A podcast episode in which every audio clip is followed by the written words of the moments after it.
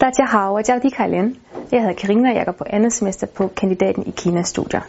Kina er sådan en kæmpe stor spiller øh, i vores globaliserede verden, og vi har overhovedet ikke råd til at ignorere den. Derfor er det rigtig vigtigt, at vi har nogle rigtig dygtige Kina-kender i det danske samfund, for vi samarbejder med dem på rigtig mange forskellige områder. Et eksempel er for eksempel, at øh, Huawei, den er store øh, telekonglomerat fra Kina, har vundet projekter om at indføre 5G-netværk i Danmark, så de sidder på en kæmpe stor del af den danske telekommunikation, hvilket der er flere, der er begyndt at stille spørgsmål ved, fordi der faktisk ikke er noget, der forhindrer den kinesiske stat i at udnytte det og, og aflytte. Så hvis der havde været en Kina-kender ind over projektet, kunne man have hjulpet med at gøre den her aftale mere fordelagtig, eller på en anden måde have udnyttet den her fantastiske, fantastiske teknologi, som Kina tilbyder uden at det havde øh, kompromitteret øh, den danske integritet på den her måde.